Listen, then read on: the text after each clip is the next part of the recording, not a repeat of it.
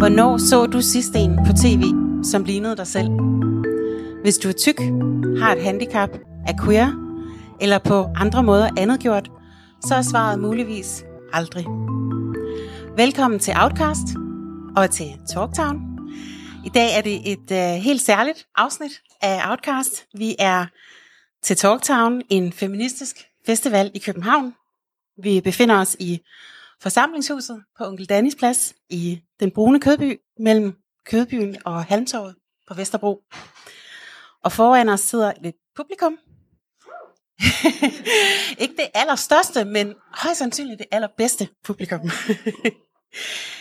I dag vil vi tale om vores andetheder, handicap og tykkhed. Vi vil fortælle om den modstand, vi møder netop i aktivistiske miljøer og til feministiske begivenheder, som her, hvor vi er i dag. Hvor velkomne er vi, som har et handicap eller er tykke i den feministiske, aktivistiske venstrefløj. Det vil vi tale om, og vi vil meget gerne svare på spørgsmål og høre kommentarer fra publikum. Men først præsenterer vi lige os selv. Jeg hedder Sara, Sara og øhm, Outcast, vores podcast, handler om repræsentation, og repræsentation er både sådan repræsentation i kultur, men også til kultur, som det er i det her tilfælde i dag, at være til stede fysisk ved en kulturevent, eller i programmet. Og når jeg beskæftiger mig med repræsentation, så er der både sådan skolede, politiske og personlige grunde til det. Sådan rent akademisk, så har jeg læst film- og medievidenskab på Københavns Universitet, og på et tidspunkt skrevet speciale om lige præcis fysisk handicap i dansk filmhistorie. Det hed øh, Dansk Film på Krykker, og der er stadigvæk ikke lavet andet forskning om repræsentation af handicap i dansk filmhistorie. Så selvom det er et par år gammelt, så er der ikke rigtig kommet noget nyere. Politisk aktivistisk har jeg også beskæftiget mig med repræsentation. Faktisk mest LGBT-repræsentation. Jeg har været programlægger for Mix i nogle år på et tidspunkt. Og så har jeg sådan i det hele taget bare blogget og tegnet og holdt oplæg med fokus på begge mine andetheder. Den, som jeg altid lidt selv kan vælge, hvornår jeg vil springe ud med, nemlig at jeg er lesbisk. Og så den, som altid allerede er sprunget ud, nemlig at jeg sidder i kørestolen. Og der er det jo lidt sjovt at lave podcast, for der kan man faktisk selv bestemme, for en gang skyld, hvordan man vil præsentere sin krop. Så, så der er der faktisk den her mulighed for, at man kan vælge, om man vil springe ud med den andethed, der hedder handicap. Men lige præcis i dag, hvor I sidder og kigger på mig, så er det ikke et valg, der er der. Det er heller ikke, fordi at jeg egentlig sådan har tænkt mig at gå i skabet med det. I podcast, så handler det jo sådan om sprog. Det er ligesom det, mediet går ud på. Og derfor vil jeg lige sige et par ting om, hvad for nogle ord jeg bruger, når jeg snakker om handicap. Det hænger sammen med den måde, jeg forstår handicap på. De to mest almindelige modeller at bruge til at forklare, hvad handicap er, det er den medicinske, og så er det den sociale. Den medicinske, det er også det, man kalder apparatfejlmodellen. Det er ret sigende. Det er fordi, man tænker, at handicap, det er sådan en fejl, der sidder i nogle kroppe, for eksempel min. Så hvis man sådan skulle forklare mit handicap rent medicinsk, så vil man sige, at øh, mit handicap, det består i, at min skeletmuskulatur svækkes, så jeg ikke længere for eksempel kan gå eller trække vejret selv. Og det skyldes, hold godt fast, så kan I se, hvor klog I bliver det. Det skyldes, at jeg producerer proteinet kollagen 6 forkert, som følge af en dominant de novo heterozygot splice donor site mutation i genet col6a3 på exon 18. Yes. Det er ikke det, jeg plejer at svare, når en fremmed menneske på et busstop spørger mig, hvad der er galt. Men jeg plejer at sige klimakrise. Det lyder ret avanceret, men pointen er ligesom i den medicinske model, at man synes, at handicap er en fejl, der sidder i nogens kroppe. Det har ikke noget med jer der sidder han og gør overhovedet. Og den eneste, der eventuelt kan gøre noget ved handicap, det er en læge. Eller døden, fordi man kan sige, hvis øh, den kommer, så tager den sig både min krop og mit handicap med sig. Den sociale måde at forstå handicap på, altså efter den sociale model, den skældner mellem funktionsnedsættelse, det vil sige min muskelsvind og den der meget lange medicinske forklaring, jeg kom med lige før, og så handicap, som bliver den konsekvens, som min muskelsvind får i mødet med jer og resten af verden. For eksempel så kan man sige, at det er jo ikke sådan umiddelbart et handicap, at jeg har muskelsvind lige nu, når jeg sidder og snakker til jer. Men det er det, hvis jeg gerne vil over og høre Louise tale om tegneserier over i råhuset på første sal bagefter. Fordi der er trapper, så der kan jeg ikke komme ind. Pointen er altså bare, at det der handicap, det sidder ikke i min krop. Det er ikke en læge, der skal til for at lave om på det. Det kan man lave om på på andre måder. Man kunne for eksempel bygge en elevator over ved råhuset, eller man kunne vælge at lægge jeres tegneserie ting et andet sted. Så. Øhm, jeg bruger generelt den sociale model, når jeg snakker om handicap. Og generelt så bruger jeg bare betegnelsen mennesker med handicap og mennesker uden handicap, når jeg vil snakke neutralt. Hvis jeg siger handicappet, så er det fordi, jeg taler om en situation, hvor man ligesom bliver handicappet. For eksempel kan man blive lidt handicappet, og jeg kører over de brosten derude, især hvis man har drukket en kop kaffe, fordi en tur over den, så kan jeg godt fortælle, at ens blære er eksplodere. Så, og med det vil jeg give ordet til dig. Mit navn er Dina. Jeg er kendt med i den moderne kulturs historie.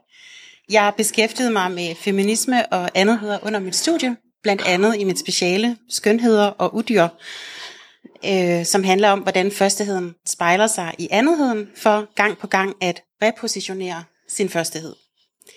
Desværre var det først efter endt uddannelse, at jeg opdagede, at det er faktisk okay at være tyk, og at den strukturelle modstand, som tykke mennesker møder, gør tykkhed til en andenhed. Jeg ville så absolut have skrevet samtlige opgaver på min uddannelse med en tykvinkel, hvis jeg læste i dag. Men det blev i stedet queerness og andethed generelt, som jeg også identificerer mig med. Jeg er tykaktivist. Jeg laver for eksempel Outcast sammen med Sara. Jeg besøger universiteter, højskoler, festivaler og andre, som er interesseret i at høre om tykaktivisme. Jeg skriver artikler, hvor jeg kan komme afsted med det, og jeg blogger og anmelder for medieplatformen Konfront. Og så laver jeg Fedfront, som er en tykaktivistisk platform, der blev søsat af Sofie Hagen og Andreas Storgård Brock i 2017, og som jeg er koordinator for. Jeg bruger ordet tyk, fordi det er det neutrale ord, som beskriver min krop. Det betyder, at jeg er bredere, blødere, rundere end mennesker, som ikke er tykke. Der er intet som helst galt med ordet tyk, kun hvis man er tykfob, er tyk et forkert ord. På engelsk kalder fat activists, eller kalder tykaktivisterne sig fataktivist. De bruger ordet fat om sig selv og fatness til at beskrive deres tykkhed. Man kan tro, at fat oversættes til fed, men sådan er det ikke. Fed er på dansk ikke bare et meget hadefuldt tillægsord. Navneordet er fedme, hvilket oversættes til obesity. Fedme er et sygeliggørende ord, som bruges i sammenhænge som fedmeepidemi, fedmeoperationer, fedmeproblemet i vores samfund. Overvægtige og overweight er ofte sådan, folk tror, at de mest præcist og mest høfligt omtaler og tiltaler tykke mennesker og deres kroppe. Men tænk over det. Overvægtig er en sproglig konstruktion, som kun tjener det formål at stå i modsætning til normalvægtig. Ordet overvægtig placerer per definition tykke mennesker uden for normen og nederst i hierarkiet. Tykfobi er navnet på den struktur, som vi alle sammen lærer os ind i. Vi har alle sammen lært, at tyk er forkert. At det er usundt, grimt, dyrt for samfundet, amoralsk osv. Vi lærer, at tykkheden er et symptom på en karakterbrist, at tykkheden er bevis på dårligt helbred, at tykke mennesker er forfejlede individer, som tilsammen udgør et problem for samfundet. Men der er ikke noget i vejen med at være tyk. Tykfobien giver sig til udtryk på forskellige vis, for eksempel mænd, som råber af mig på gaden, eller både fremmede og bekendte mennesker, som giver mig gode råd om, hvordan jeg skal tabe mig, eller hvordan jeg skal klæde mig, så jeg kan skjule min tykkhed bedst muligt. Eller de laver jokes om tykke mennesker og forventer, at jeg er den, som griner højst. Tykfobien giver sig også til udtryk i, at jeg ikke kan købe tøj i helt almindelige tøjbutikker. Jeg har mindre tøj at vælge mellem, og det skal ofte findes online, og er som regel meget dyrere end tøj i straight sizes. I forvejen er der stor diskrimination af tykke mennesker på arbejdsmarkedet, hos lægen, i sociale sammenhænge og i offentlige rum, og det gør det ikke bedre, at det er svært at finde ordentligt tøj. Tykke mennesker forbigås på arbejdsmarkedet. Det er simpelthen sværere at blive ansat, når man er tyk. Og hvis man er ansat, tjener man gennemsnitligt mindre end de slanke kolleger. Og de slanke kolleger vil være dem, der som regel stiger i graderne. Tykke patienter øh, undersøges ikke for deres symptomer, men afvises med, at de bare skal tabe sig. Derfor er der mange tykke, som slet ikke tør at gå til lægen. At man enten slet ikke kommer til lægen i tide, eller at man simpelthen ikke undersøges for sine symptomer på lige fod med slanke patienter, har selv sagt fatale konsekvenser. Tykaktivisme er navnet på den kamp, vi kæmper mod tykfobien. Og vi har brug for alle de allierede, vi kan få. Tykke mennesker er mennesker, som simpelthen bare er tykke. Vi er ikke en epidemi. Vi er ikke forkerte. Vi er bare en variation af menneskeheden. Og vi vil bare gerne have lov at være her på lige fod med alle andre. Og det er jo et sted, et af de steder, hvor jeg tænker, at tykaktivisme og handicapaktivisme har nogle ting til fælles og kæmper nogle af de samme kampe. Øhm, en af dem er, at det tit er os, der bliver glemt i sådan kontekster, der ellers skal forestille at være sådan intersektionelle. For eksempel, hvis man kigger på Talktowns hjemmeside, så er der sådan faktisk sådan, øh, jeg tror det er, når man går ind under om på Talktown, så er der sådan en stor firkant, der ligesom med blokbogstaver viser, at Talktown er imod racisme, imod sexisme, imod homofobi og imod transfobi. Men der står ikke noget om kapabilisme og tykfobi, for eksempel. Og tit så får jeg sådan lidt en følelse af, at det er fordi mange mennesker, ikke bare sådan i aktivistiske sammenhæng, men helt generelt, synes, at lige præcis tykkhed eller handicap ikke rigtig handler om mangfoldighed. Altså det handler ikke om at være forskellige variationer af kroppe, det handler om at være defekte. Og altså det der med at være en fejl, der sidder i nogle kroppe, sådan, på sådan en meget medicinsk måde, ligesom i den medicinske model for handicap. Øhm, men selvom vi ikke lige kom med i retningslinjerne på Talktowns hjemmeside, så er vi i hvert fald med i programmet med den her talk.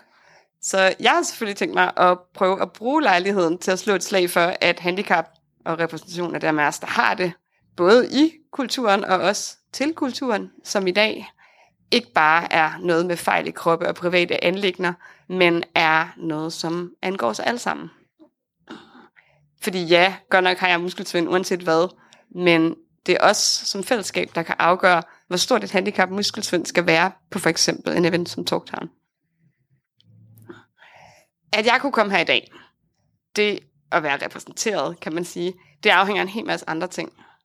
Noget af det handler faktisk om medicin. Jeg ved ikke, om der er nogen af der så X-Factor for et par år siden. Altså, dem af jer, der gjorde det, ved, at jeg bruger en respirator til at trække vejret. Meget lavpraktisk faktisk. Jeg bruger den også, når jeg taler nu. Det er meget smart. Det betyder, at man faktisk aldrig kan blive afbrudt, fordi man kan godt trække vejret samtidig med, at man taler på den her måde i en lang kør. Det er også ret godt i politik, faktisk, kan man sige. Altså, jeg tænker, at det kunne vinde en velkamp i virkeligheden. Men hvis jeg nu havde boet i et hvilket som helst andet land, for eksempel bare i Sverige eller Tyskland, så er det ikke sikkert, at jeg havde fået tilbudt en respirator. Det er nemlig sådan, at i stort set alle andre lande i verden end lige præcis Danmark, der synes læger, at det er synd at få sådan en slange sat til halsen. Og det synes jeg egentlig er et meget godt eksempel på, hvad kan man sige, pangdangen til tykfobi i forhold til handicap, er enten handicapfobi eller det, man kunne kalde kapabilisme at man ligesom forestiller sig, at det at være kropskapabel er normalt det er det eneste gode i verden. Så derfor så kan man ligesom lave den her konklusion, at det er mere synd at leve med en respirator, end det er at blive kvalt. Så. Men heldigvis, så tænker jeg ikke sådan i Danmark, så derfor så er jeg her så i dag. Så er der en masse andre grunde til, at jeg kan være her i dag, som handler ikke om medicin, men om folketingspolitik. For det første, for at komme ud af døren, og ikke bare være gemt væk på et plejehjem, så skal jeg have en hjælper. Han sidder lige derovre. Johan, dagens hjælper. Jeg skulle også have en uddannelse, som har givet mig et sprog til, at jeg kan sidde og snakke med jer. Og så skal jeg have energi nok til, at jeg faktisk kan være her, også selvom at jeg har været på arbejde. Den sidste del af ting, som er forudsætning for, at jeg kan være her i dag, det handler om aktivisme på venstrefløjen. Om jeg er herinde, og om hvordan steder som Talktown indretter sig, om det er på måder, der gør, at jeg kan være med både folketingspolitik og aktivisme er jo egentlig sådan fælles strukturelle anlægner. Ikke noget, der bare sådan er skrevet ind i min krop. Så det er de to ting, jeg vil snakke lidt om de næste par minutter.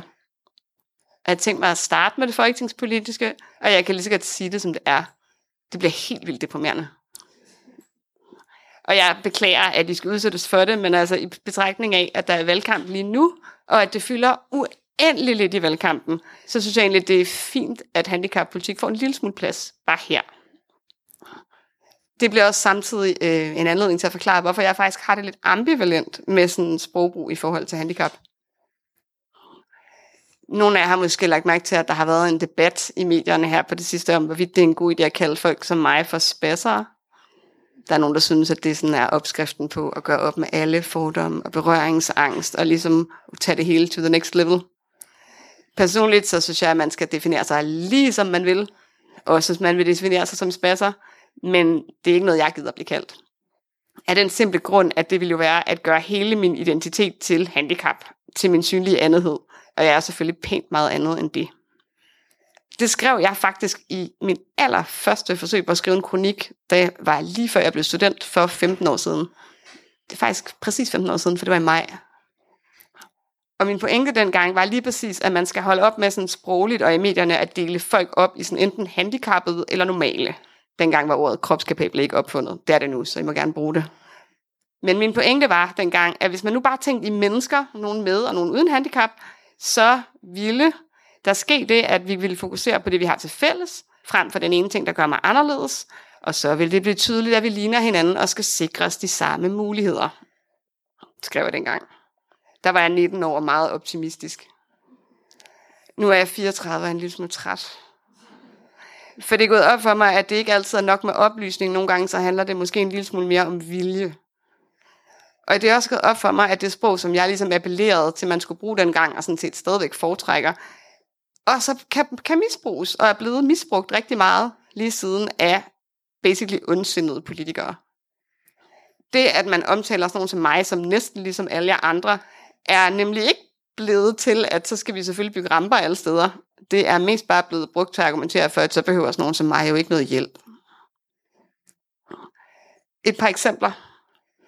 Sproget er i de seneste år blevet misbrugt til at skære i den hjælperordning, som er den eneste grund til, at jeg kan leve et normalt liv og ikke rådne op på institution. Jeg har stadigvæk døgnhjælp, men jeg kender rigtig mange, som får skåret i deres hjælp lidt ad gangen, fordi de jo ikke længere er handicappede. De har bare en funktionsnedsættelse. Så kan man godt lige tage en time det ene år, to timer det andet år, indtil der ikke er nogen frihed tilbage. Eller man kan også bare sige, at i stedet for at have døgnhjælp, så kunne de måske også bare få besøg af hjemmehjælpen. Fem gange om dagen, så kan man strande i sengen, og der vil jeg sige, så bliver ordet handicappet faktisk meget relevant at bruge. Sproget blev også misbrugt, da man i 2012 lavede det, der hed inklusionsloven. Jeg ved ikke, hvor mange af jer, der har været inde i det. Det var sådan en lov, der gik ud på at inkludere alle børn i folkeskolen, og derfor afskaffe specialundervisningstilbud til f.eks. børn med autisme.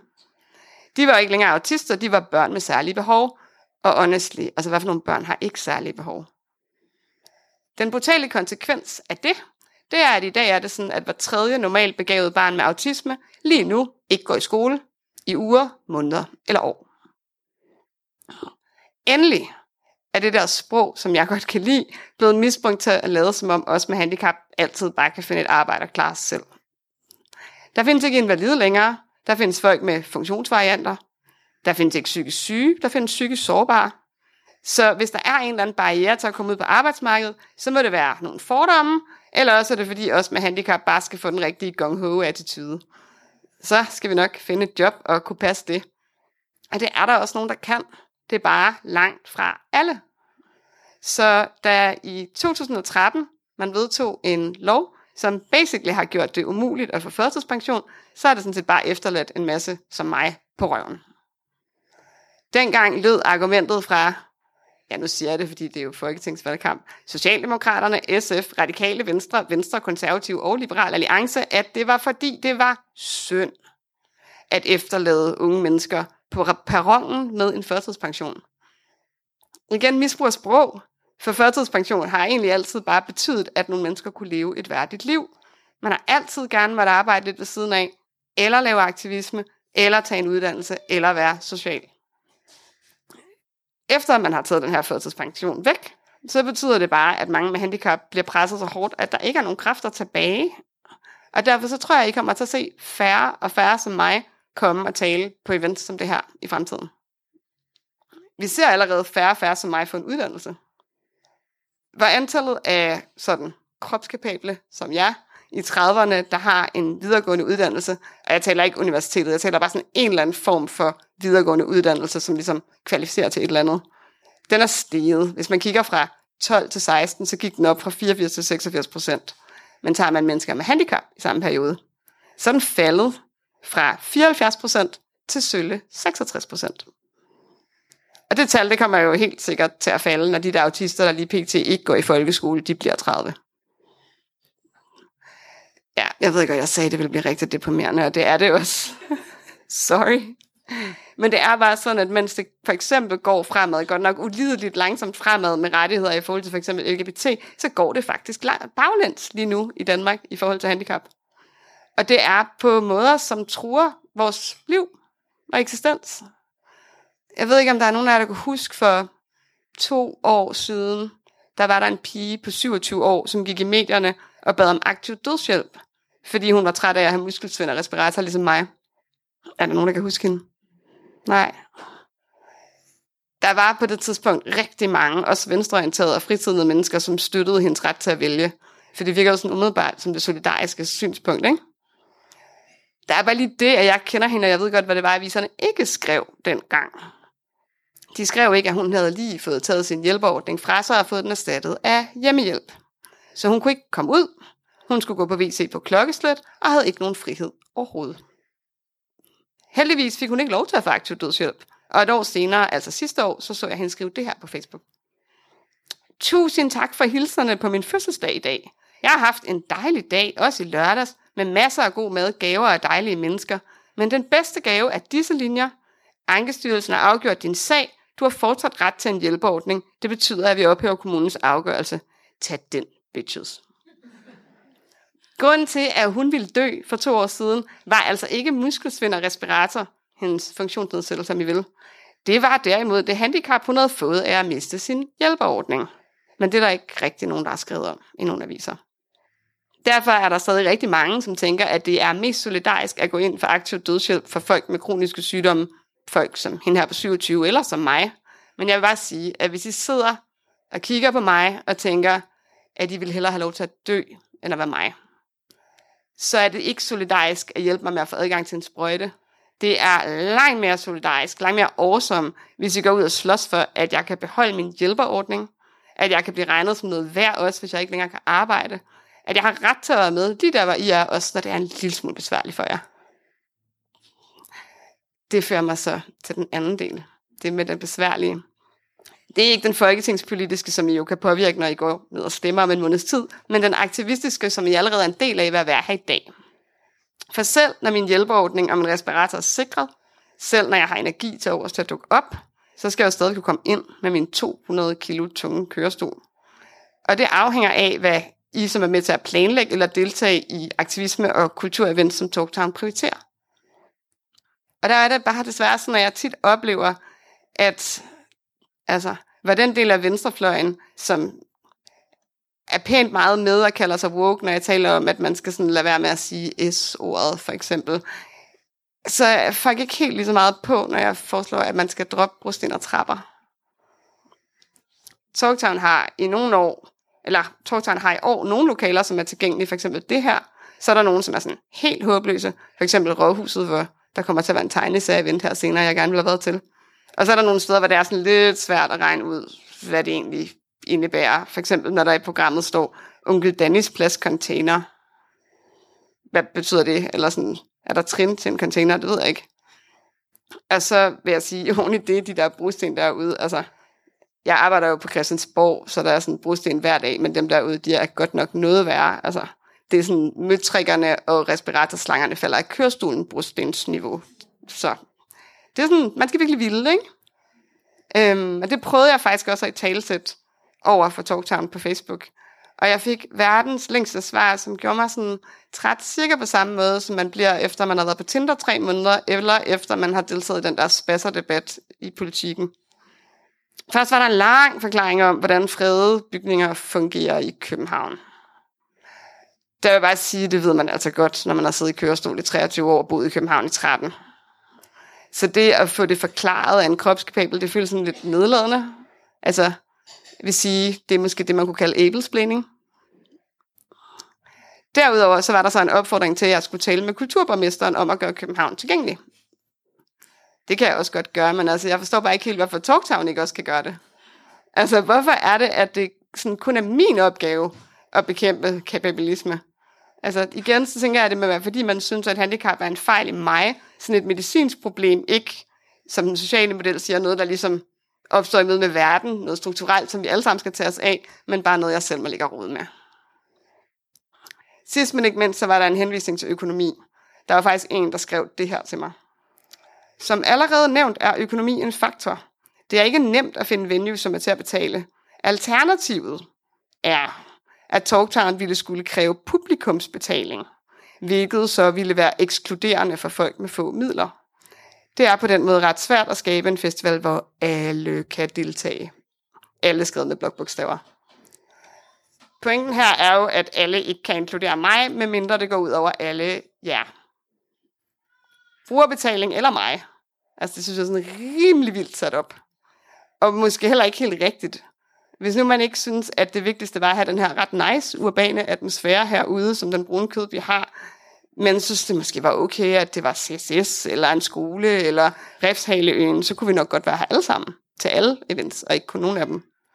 Men det ville altså bare betyde, at tilgængelighed skulle vægtes højere, og det, som jeg mest kunne forstå ud af det svar, jeg fik, det var, at min mulighed for at være med mest bare regnes for lidt besværlig. Og det er bare desværre tit den oplevelse, jeg har, når jeg prøver på at være med og være repræsenteret i kulturen og aktivismen på venstrefløjen. At de fleste i teorien synes, at folk som mig skal have rettigheder af politikerne.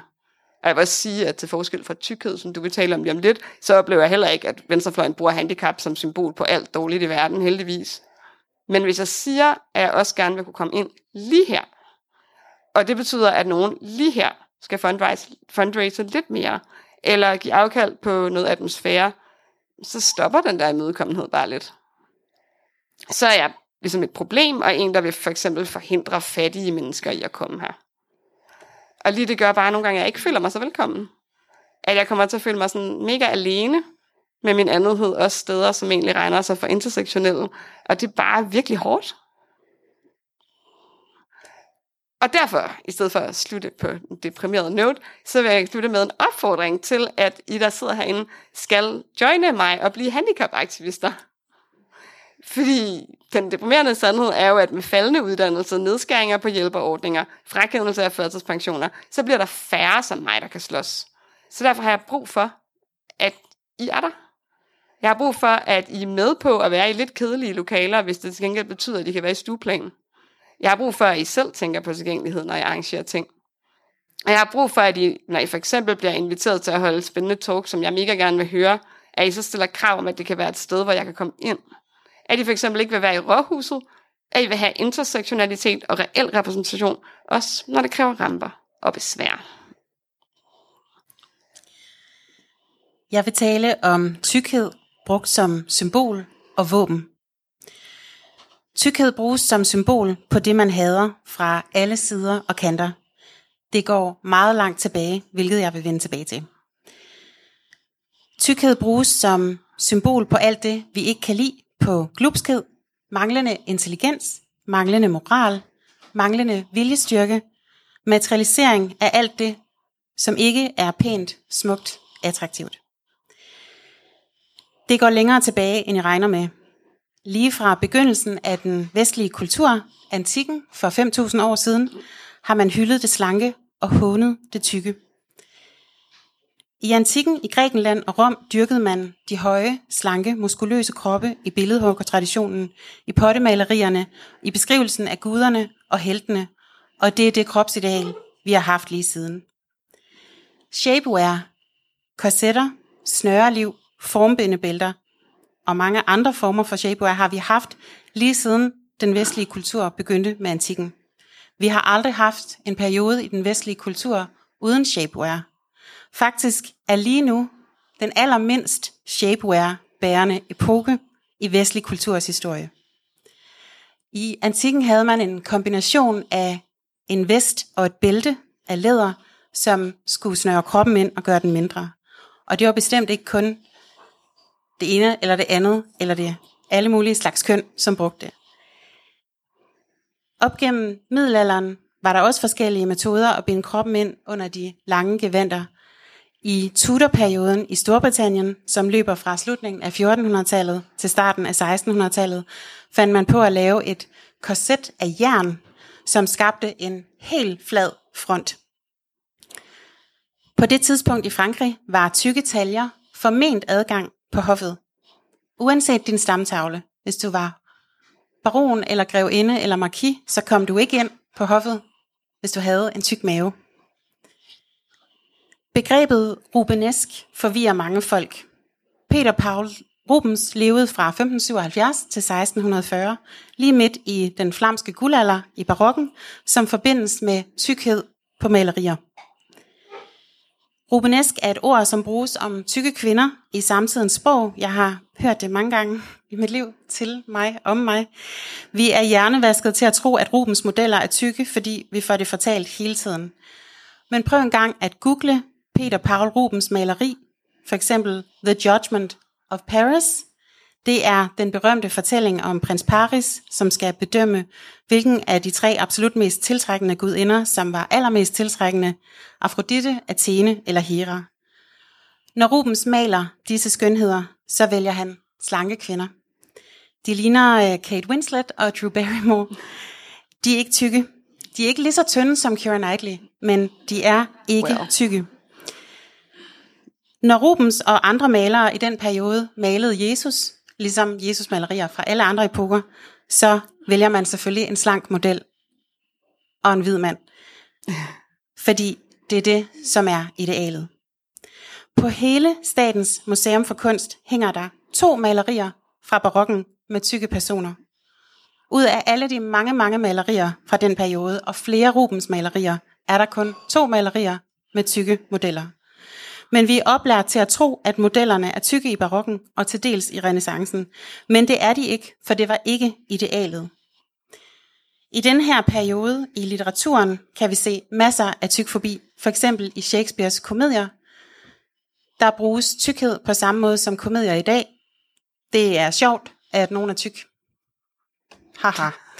Øh, og Shakespeare bruger også øh, tykkhed i sine tragedier som comic relief. Den allerførste roman, som nogensinde er trygt, Don Quixote, skrevet af Cervantes i 1605, anden del udkom i 1615. Den handler om øh, Don Quixote, som rejser rundt med sin tykke og ildelugtende hjælper, Sancho Panza, som følger greven i kampen mod vindmøller osv. Og det skal være en tyk person, som udfylder den her rolle, fordi tyk er noget, som er latterligt. Efterfølgende i 1700-tallet 1800-tallet, 1900-tallet og i dag er tykkhed stadig en kropsliggørelse af alt det latterlige eller det onde. Alt det, som vi ikke kan lide. Den trygte presse har altid haft tykfobiske vidigheder. Tykfobi er altid blevet brugt som politisk satire. Også i den aktivistiske øh, verden og i feministiske kredse, i queer spaces, i den antifascistiske kamp, generelt på venstrefløjen. Det er ikke kun højrefløjen og fascismen, som hader tykkhed. Uanset hvilken position man har, så har tykkheden været det bærende element i langt de fleste karikaturer og latterliggørelser af fjenden, som skal håne dem og få os til at grine, eller som skræmmebillede, der skal indgyde skræk og had. I socialistiske og kommunistiske kredse ser vi arketypen den onde kapitalist, som selvfølgelig er tyk.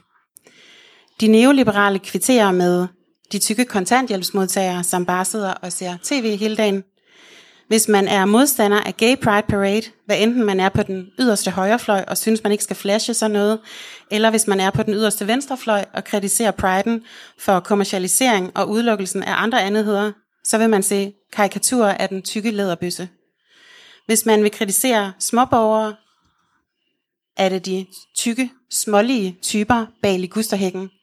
Eller højere op på klassestigen, så er det den tykke burgøjserdame med pelsen om skuldrene, som er latterlig. Når der er debatter i avisen om børneopdragelse, hvad enten det er fra en frisiddende eller striks pædagogisk vinkel, så er det de tykke møgunger, som tegnes. Når cis-heteroseksualiteten skal kritiseres for at fylde det hele, så er det de tykke karikaturdamer, der går i biografen og ser 50 Shades i alt for stramme kjoler. Når man skal oprise datingkulturen og worst case scenario for en blind date, så er det en tyk person. Når ateister karikerer folkekirken, er det en tyk præst, som enten er farligt ond eller grinagtigt out of touch med virkeligheden. Uanset hvad der skal i tale sættes som ondskabsfuldt eller latterligt, så kan man bruge en tegning af en tyk person. Hvis man er tilhænger af minimalstaten, så er tykkheden og tykke mennesker symptomet på alt, hvad der er galt med velfærdsstaten. Og hvis man er modstander af kapitalisme, så er tykkheden og tykke mennesker symbolet på alt, hvad der er gået galt med konsumerisme og individualisme. Selv klimaforandringerne for tykke mennesker skulle de skone. Fedmeepidemien bruges som våben af alle. Tykke karikaturer er alle positioners værktøj. På sociale medier, i tv og aviser kan man se tykkheden fremhævet som noget negativt, ødelæggende og grinagtigt. Da Trump førte valgkamp, og efter han blev valgt, blev hans dobbelthage, mave og hofter gang på gang kylet op på sociale medier til stor moro for alle hans modstandere. Trump er minimalt tyk, og man så da også Trump være den værste, da republikanerne skulle finde deres præsidentkandidat. Den republikanske senator fra New Jersey, Chris Christie, som var tyk, skulle konsekvent høre på fatshaming fra medier, og de andre, som ønskede at blive republikanernes præsidentkandidat. Og værst var Trump. Christies tykkhed blev brugt som begrundelse for, at han ikke kunne blive præsidentkandidat, og men han var blandt de mest erfarne og sikkert mest egnede. Martin Henriksen fra DF, hans minimale tykkhed bliver også brugt mod ham. Tyre Frank er sikkert inkompetent, bare se hvor tyk hun er. Og altså Henriksen, Frank og Trump, det er jo faktisk deres dobbelthager, som er det mindst problematiske ved de personer. Tykke mænd er dem, som tegnes som mænd, der ikke kan finde ud af, hvad seksuelt samtykke er. Tykke personer tegnes som DF-vælgere. Tykke mennesker med klaphat tegnes, når debattører kritiserer danskerne og Danmark. Stor, fed og tyk er de ord, som sættes på de politikere og debattører på højrefløjen, som man ikke kan lide. Også selvom de ikke er tykke, fordi fednar bliver brugt som skældsord mod alle, også slanke mennesker, fordi tyk er cirka det værste, man kan være. Så det kræver temmelig meget personligt overskud at skulle indgå i aktivistiske og andre politiske debatter og events, eller blot møde op til dem som publikum. Både in real life og på sociale medier. Hvis nogen skulle være uenige med os, når vi siger noget, så er det vores tykkhed, som bliver brugt imod os. Og hvis vi bare tiger stille og læser eller observerer, så skal vi høre på rungende latter, hver gang Trumps dobbelthage kastes ind i debatten, eller se vreden i folks anerkendende ansigter, når den store fede kapitalist endnu en gang i tale sættes som en, der æder alle de andre. Det er jo faktisk meget simpelt, hvordan tykke mennesker kan inkluderes. Man kan vælge at lade være med at bruge os, vores kroppe og vores andethed som symbol på det, man ikke kan lide. Men det er ikke så simpelt, fordi Tykfobien går tilbage til dag 1 i den vestlige kulturs historie. Sprog og talemåder og andre kulturelle skabeloner er ikke sådan lige at ryste på plads efter så mange år. Men vi befinder os i en tid, hvor der sker noget. Tykaktivismen er blevet et buzzword.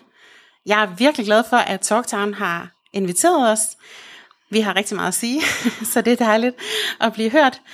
Øh, som Sara sagde, så er begge vores andheder ofte ikke inkluderet i listen over, hvad man ikke kan tolerere, øh, hvis man skal skabe et safe space. Og det er både fordi, vi bliver glemt af venstrefløjen, og fordi nogen simpelthen ikke tager det alvorligt, og ikke mener, at der nødvendigvis bør tages noget hensyn til os. Og så er det så også fordi, at arrangørerne ved, at de ikke kan garantere en debat uden tyk forbi, medmindre de virkelig lægger meget forarbejde i det. Medieplatformen Konfront er repræsenteret på Talktown i år. Man kan komme forbi og tale med dem, som driver feminisme og kropredaktionen. Og de skrev med det samme i deres Facebook-event, at tyk forbi og kapabilisme er blandt det, de kæmper imod. Som tyk er jeg meget tryg ved Konfront. Talktown har også vist interesse og imødekommenhed øh, med den her invitation, og tidligere for to år siden var Fed Front med øh, på en talktown, hvor man kunne komme og klame ord om sin tykkhed og lave klistermærker øh, med de ord. Så tykkheden, tykfobien og tykaktivismen begynder i høj grad at blive taget alvorligt de allermest woke steder. Og øh, jeg tror på, at det vil fortsætte. Lige smak midt ind i mainstreamen. Mm. Er der nogle spørgsmål eller kommentarer? Der skal vi lige have en mikrofon ned, tror jeg. Først virkelig mange gange tak for jeres podcast. Jeg fucking elsker det rigtig meget. Jeg lytter det mere end en gang per episode. Oh. Øhm, og i øvrigt sådan, tænker jeg også tit på, at det egentlig er det eneste sådan... Øhm, et, ej, jeg skal hvad jeg siger. Det er et af de eneste normkritiske podcasts, der eksisterer i Danmark. Øh, ja, jeg bare prøver over det. Nå. Faktisk, I snakker rigtig meget om allierede begge to, og det er også det, jeg gerne vil spørge jer om. Altså, har I erfaringer med events, enkeltpersoner, arrangører til events, som skaber alliancer, er gode allierede på en eller anden måde? Og hvis I har, hvad er det så, de kan? Hvad gør de? Altså, øh, jeg tænker, at jeg har mange eksempler på, at folk har været rigtig gode til at være inkluderende også nogle gange. Øh, jeg har også eksempler på, at nogle gange så er det en virkelig lang vej at nå der til, for noget bliver inkluderende. Altså, nu ser jeg jo programlægger for Mix, for eksempel, en gang øh, i fire år i træk. Og dengang jeg startede på Mix, der lå redaktionen på anden sal på godt og skade. Og jeg ville bare være med, fordi jeg var lige flyttet til København, og jeg tænkte, jeg kan ikke komme ind på nogle af homobarne overhovedet. Øhm, så jeg må gøre noget andet for at møde nogle ikke heteroseksuelle på en eller anden måde. Og film, det kan jeg da det mindste snakke om, hvis jeg ikke ved noget om homomiljøet. Men, men det krævede altså, at jeg skulle sådan bæres op på anden sal en gang om ugen, plus en gang om måneden til fællesmøderne. Og det gjorde jeg så.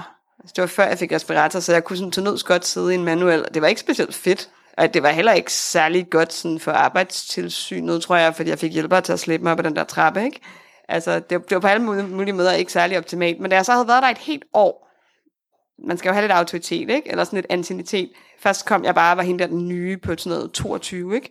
Og efter et år, så kunne jeg ligesom begynde at sige, hey, kunne vi måske holde de her programmøder et andet sted? Og det lykkedes så på et tidspunkt. Og det lykkedes også, at, at Mix holdt op med at lave arrangementer i øh, Gran, altså jeg ved godt, at alle på venstrefløjen elsker græn, men de er mega nederen i forhold til tilgængelighed, og de er også nederen i deres attitude om tilgængelighed, så fuck græn. Øhm, og nu, nu laver Mix primært deres ting i Empire og i Cinemateket, og de er også begyndt at skrive i programmet, om der for eksempel er undertekster på, så man kan se filmen, hvis man er døv, og de er begyndt at skrive, om man kan komme ind med en kørestol i salen og sådan noget. Men jeg ved altså ikke, om det var sket, hvis ikke jeg havde brugt et helt år på at blive slæbt op på anden sal i Goddersgade. Altså, jeg vil ikke kunne have gjort det nu, fordi der ville jeg skulle have min respirator med. Så det er sådan, det sker, men det er virkelig svært nogle gange sådan at få rykket det der. Og det er der, hvor jeg kan blive bekymret, fordi hvis der bliver færre af folk som mig, hvordan skal det så starte? Men, men der er selvfølgelig også sådan de der helt almindelige ting, som kan være sådan noget som, at, øh, at øh, jeg skal til en polterappen i næste uge. Det er faktisk okay. Det er ikke så slemt, som det lyder. Og, øh, og lige som jeg sad og var frustreret over, at jeg ikke kunne komme ind og se at at the Table, det synes jeg er ret sjovt, for at Sit at the Table lyder lidt som noget, der handler om, at alle skal være med. Det kan jeg ikke, for det er på første sal. Så, øh, så får jeg en besked fra en af de andre, der skal med til polterappenen, om jeg lige kan ringe til hende med noget praktisk. Og jeg tænker sådan, åh, det er sådan noget, er det okay, du først joiner klokken 4, fordi vi skal lige noget andet? Og så ringer jeg til hende, og så er det bare sådan, hej, men det er bare fordi, jeg tænker sådan, øhm, altså, jeg vil bare lige høre, hvad der skal til, for at du kan deltage hele dagen jeg var bare sådan, wow, det sker aldrig det her. Twilight Zone. Og det viste sig at der skulle nærmest ikke noget til. Det var bare sådan noget, okay, vi skal være hos en, og der, der er niveaufri adgang, men, men jeg ved ikke, om du kan komme ud på toilettet. Jeg var bare sådan, det er lige meget, min selskabsblære holder i 12 timer. Så i virkeligheden var der ikke særlig meget, der var et problem, men det at nogen spurgte, det sker aldrig. Og det er fantastisk. Det er fantastisk, når nogen ligesom tager den der ting, der hedder, det er et fælles ansvar at lave alting, så alle har det godt, og alle kan være med. I stedet for bare at tænke, at det er et fælles ansvar at lave det, sådan, så vi kan være med, og du må så selv finde ud af, hvordan du finder ud af at være med. Så det er egentlig ret simpelt. Øh, ja, jeg har også øh, gode oplevelser. øh, på det personlige plan, så oplevede jeg øh, for ikke så lang tid siden, at jeg skulle køre med S-tog, og så satte jeg mig ind i stillezonen, og satte mig ved siden af en, som sådan meget irritabelt flyttede på sig, og hvor jeg kommer sad ved siden af, selvom der var masser af plads, fordi det er jo nogle ret øh, brede sæder. Og så sad der en overfor, som kiggede på mig, og så kiggede over på den irritable person, og så kiggede tilbage på mig, smilede og rystede med skuldrene. Og så vidste jeg bare, ej okay, det er meget fedt det her. Øhm, fordi jeg oplever jo ret tit de der mikroaggressioner rundt omkring i offentlige rum, og øh, det er, nu er jeg nået til det punkt, hvor jamen, det er tykfobien, den er gal med. Det er ikke mig, det er gal med. Så derfor er det en anden oplevelse, end det var for 15 år siden. Men det blev faktisk en decideret god oplevelse, at der sad en overfor og var så sød. Og øh, jeg ved jo ikke, om vedkommende sådan har helt øh, styr på øh, den tykaktivistiske historie og ved, hvad der foregår. Men det var i hvert fald en, som ikke var tykfob. Det var en, som syntes, at jeg havde lov til at være der, og det var en rigtig rar oplevelse. Og det, øh, det, det har, jeg, har, jeg ved ikke, jeg har sådan en optimistisk følelse af, at nu kommer det til at være sådan fra nu af, at, at øh, jeg, jeg, jeg, jeg, jeg synes, der sker så meget lige for tiden, så jeg, jeg tror, at både mikroaggressionerne kommer til at blive mindre, og jeg tror, at de der sådan ordløse alliancer, man kan få, dem, dem tror jeg der også, der kommer flere af. Og så øh, sådan eventmæssigt, øh, der havde jeg øh, både en, en dårlig og en god oplevelse her for nylig. Øh, jeg var til Malmø Queer, Festi- øh, Queer Film Festival for et par uger siden, hvor der var visning af en øh, dokumentarfilm, der hedder Nothing to Lose, en australsk dansetrup med tykke queer-personer. Det var en fantastisk dokumentarfilm, og jeg var så i et panel efterfølgende, og øh, kom også lidt ind på det der med, hvad, hvad folk de sådan siger og gør, når man er i det offentlige rum. Og der var en, som sad allerbærst, og som øh, hun synes i hvert fald, at det var mærkeligt, at øh, jeg sagde sådan, fordi øh, for det første var det mærkeligt, at jeg var tyk, for der var ikke særlig mange tykke mennesker i Danmark, og det var også sådan, fordi i USA, der er de helt vildt meget tykke, og der er aldrig, aldrig nogen, der råber af dem på gaden. Så var jeg mon an alien from outer space. Og øh, så øh, sagde øh, arrangørerne ingenting. Der sad jeg ligesom bare med mikrofonen foran en hel biograf fuld af mennesker, og skulle ligesom svare, øh, I am an earthling, i come in peace. øh, nej, det sagde jeg ikke. Jeg svarede meget øh, diplomatisk øh, på ja, det, det om, om årsagen. Så sagde jeg, jeg tror, du spørger om, hvad årsagen er til, at folk råber. øhm, og så, så snakkede jeg så om det. Øhm, og så var der så øh, bagefter en, som kom ned til mig, som er fra, øh, som arrangerer en, øh, en politisk blog i Lund Pride i år, og som spurgte, om jeg ville være med, og så fik øh, min e-mailadresse, og så skrev de til mig øh, efterfølgende, at de ville rigtig gerne lave en øh, et tyk safe space mm. på, øh, på, til Lund Pride, sådan at jeg som taler skulle vide, at jeg ville være i rigtig gode hænder, hvis sådan noget skete, og at der generelt vil blive sagt til alle tykke mennesker, hvis de oplever tyk forbi i Pride'en, så kan de henvende sig til en af arrangørerne, og så vil de få hjælp, hvis de har brug for det. Så det var virkelig en, en rigtig god oplevelse, der kom efter det. Altså ikke, det, det var ikke det værste. Jeg, Alien er ikke det værste, jeg nogensinde ja. men, men det var bare en, en rigtig fin tanke, og, og jeg ville ønske, at jeg kunne være med til Lund Pride. Det kan jeg desværre ikke den dag. Men, øh, men det var sådan et, et rigtigt, hvis man som arrangør gerne vil skabe safe space, mm. så kan man i hvert fald gøre det på den måde. Mm. Det var rigtig godt. Det kunne også være fedt at have på den danske Pride. Ja. Altså mig og en af mine venner, som også sidder i kørestol, blev bedt om at flytte os øh, i Pride'en i sommer af nogle af de der folk, som ikke selv var LGBT'er, men var blevet castet via et castingbureau til at gå og sådan reklamere for et eller andet. Jeg ved ikke, som de skulle have nogen pink money for. Og der fik vi at vide, at vi ligesom, øh, vi ødelagde deres budskab ved ligesom at gå sammen med dem. Heldigvis var jeg, jeg, jeg er en meget happy drunk, så jeg smilede rigtig bredt til dem og sagde, go fuck yourself.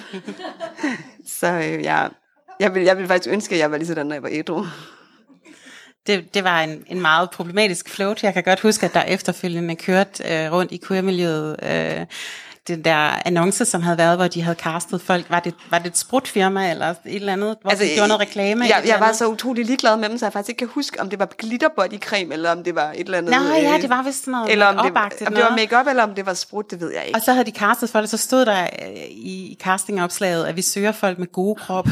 ja, ja, jeg er, sikker, jeg er sikker på, altså, der tror jeg, om man havde været tyk, eller om man havde kørestol, det havde bare været skid. Altså. Det var folk fra Paradise Hotel, de gerne ville have med. ja, ja, fuldstændig. Det er folk, som, som, som, som har øh, den skønheds ja.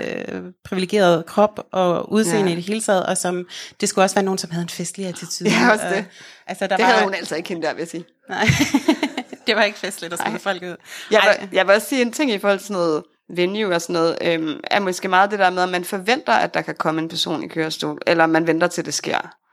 Øhm, altså jeg kan huske, nu kan jeg faktisk ikke huske, hvad det var for en lille bitte festival, men, og det er jo lidt irriterende, men øh, en kvinde, jeg læste film og medievidenskab med, hun skrev til mig sådan for nogle år siden, og var sådan, vi er ved at starte en lille bitte sådan festival op, hvor det hele skal være sådan bæredygtigt og så videre. Så vi kunne godt tænke os at høre, har du nogle råd til, om vi kan lave et tilgængeligt multoilet? og det synes jeg faktisk var ret sejt. Altså, jeg kom ikke på den festival, og hun vidste heller ikke, om der ville komme nogen, der skulle bruge det der tilgængelige multoilet. Men det var sejt, at hun forestillede sig, at det måske kunne ske. Altså, i forhold til det, der tænker jeg sådan på min egen arbejdsplads, som ikke et om den, den er fantastisk, men det er også et sted, hvor de fleste synes, de er virkelig inkluderende. Der kan jeg huske en gang, at jeg blev spurgt i forbindelse med en julefrokost, sådan, øhm, regner du med at blive bagefter til en øl? Fordi at øh, hvis, du, hvis, du, hvis du ikke gør, så er der nemlig sådan en bar i kælderen over på den anden side, som vi kan bruge, ikke? Men hvis du gerne vil blive, så kan vi selvfølgelig bare finde et andet sted. Og det er sådan den der, hvor det er mega svært, fordi man tænker, åh, det ved jeg da ikke, eller sådan, altså, jeg kan høre, at det på en måde ville være smartest for alle, hvis det var den der bar, der lå lige over, for der, det er nok rarest for jer. Så, men jeg, hvis måske har jeg lyst til at blive, men så, øh, hvad nu hvis jeg er blevet træt? Hvad nu hvis jeg er blevet træt på det tidspunkt? Og så har jeg ligesom valgt en anden bar, og det var jo så besværligt, og så skal jeg jo på en eller anden måde være sikker på, at jeg både er vågen og ikke blevet for fuld af snaps, og er rigtig, rigtig sjov, så sjov, så det ligesom kunne betale sig at flytte sig. Og det bliver faktisk et pres, så jeg tror bare, jeg siger, at jeg er træt at gå hjem efter middagen. Altså sådan, det er faktisk mega svært. Og jeg tænker, at folk tit tænker, nu har jeg været inkluderende. Fordi jeg spurgte dig, skal jeg gå ud og finde en rampe til den her ting, hvis du kommer? Men man er bare sådan lidt, nej, bare lad heller lade være så, fordi det ved jeg ikke, hvis jeg nu bliver syg, og så er det jo min skyld, eller... Så, så det er meget bedre bare sådan at tænke, det kan være, der kommer nogen, det kan også være, der ikke kommer nogen. Og honestly, de første, det første år, Talktown finder ud af at være helt tilgængelig, der kommer sikkert ikke flere, for der går lidt tid, før folk opdager det. Men så bliver man ved med, at skal man bare ligesom tænke, næste gang, næste gang kommer der nok nogen. Andre, der vil spørge om noget. Jeg har faktisk en ting med de der ledninger på mikrofoner. Altså, jeg kan godt forstå, I synes, det er irriterende, men jeg skulle engang lave øh, lukkearrangement på Mix i Empire, og så var der sådan en, en ledning på mikrofonen, og så kom den til at blive viklet ind i mit baghjul. Og det betød sådan, at hver gang jeg sådan kørte ind for at sige noget og ud igen, så blev den sådan, ligesom en kabeltrumle, sådan blevet rullet mere og mere op, indtil at den sidst lå på mit lår, og jeg sådan var så. Så jeg kan godt forstå, hvis I også synes, det er stressende. Tak for nogle øh, spændende fortællinger og pointer.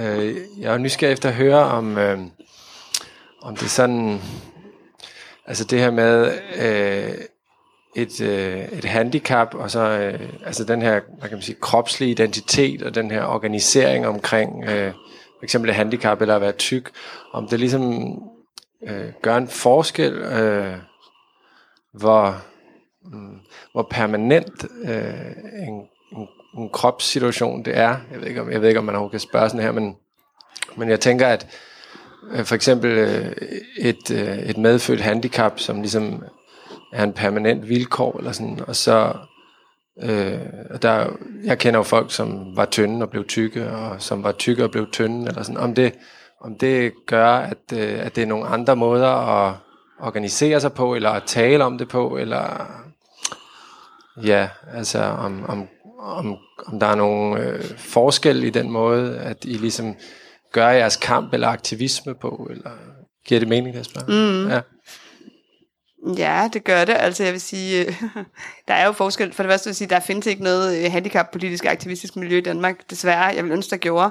Men, men netop på grund af alle de der barriere, jeg nævnte tidligere med nedskæringer på hjælp og så videre, og at det kan være rigtig svært at komme ind de steder, hvor, hvor der er progressiv normkritisk aktivisme. Altså, for et par år siden skulle alt fedt normkritisk foregå på Bolsjefabrikken for eksempel. Altså der har jeg aldrig været. Øhm, så, så de eneste steder, hvor man kan være helt sikker på, at man kan komme med sin kørsel uden dit et problem, det er, når handicapformidlingen holder stripfester.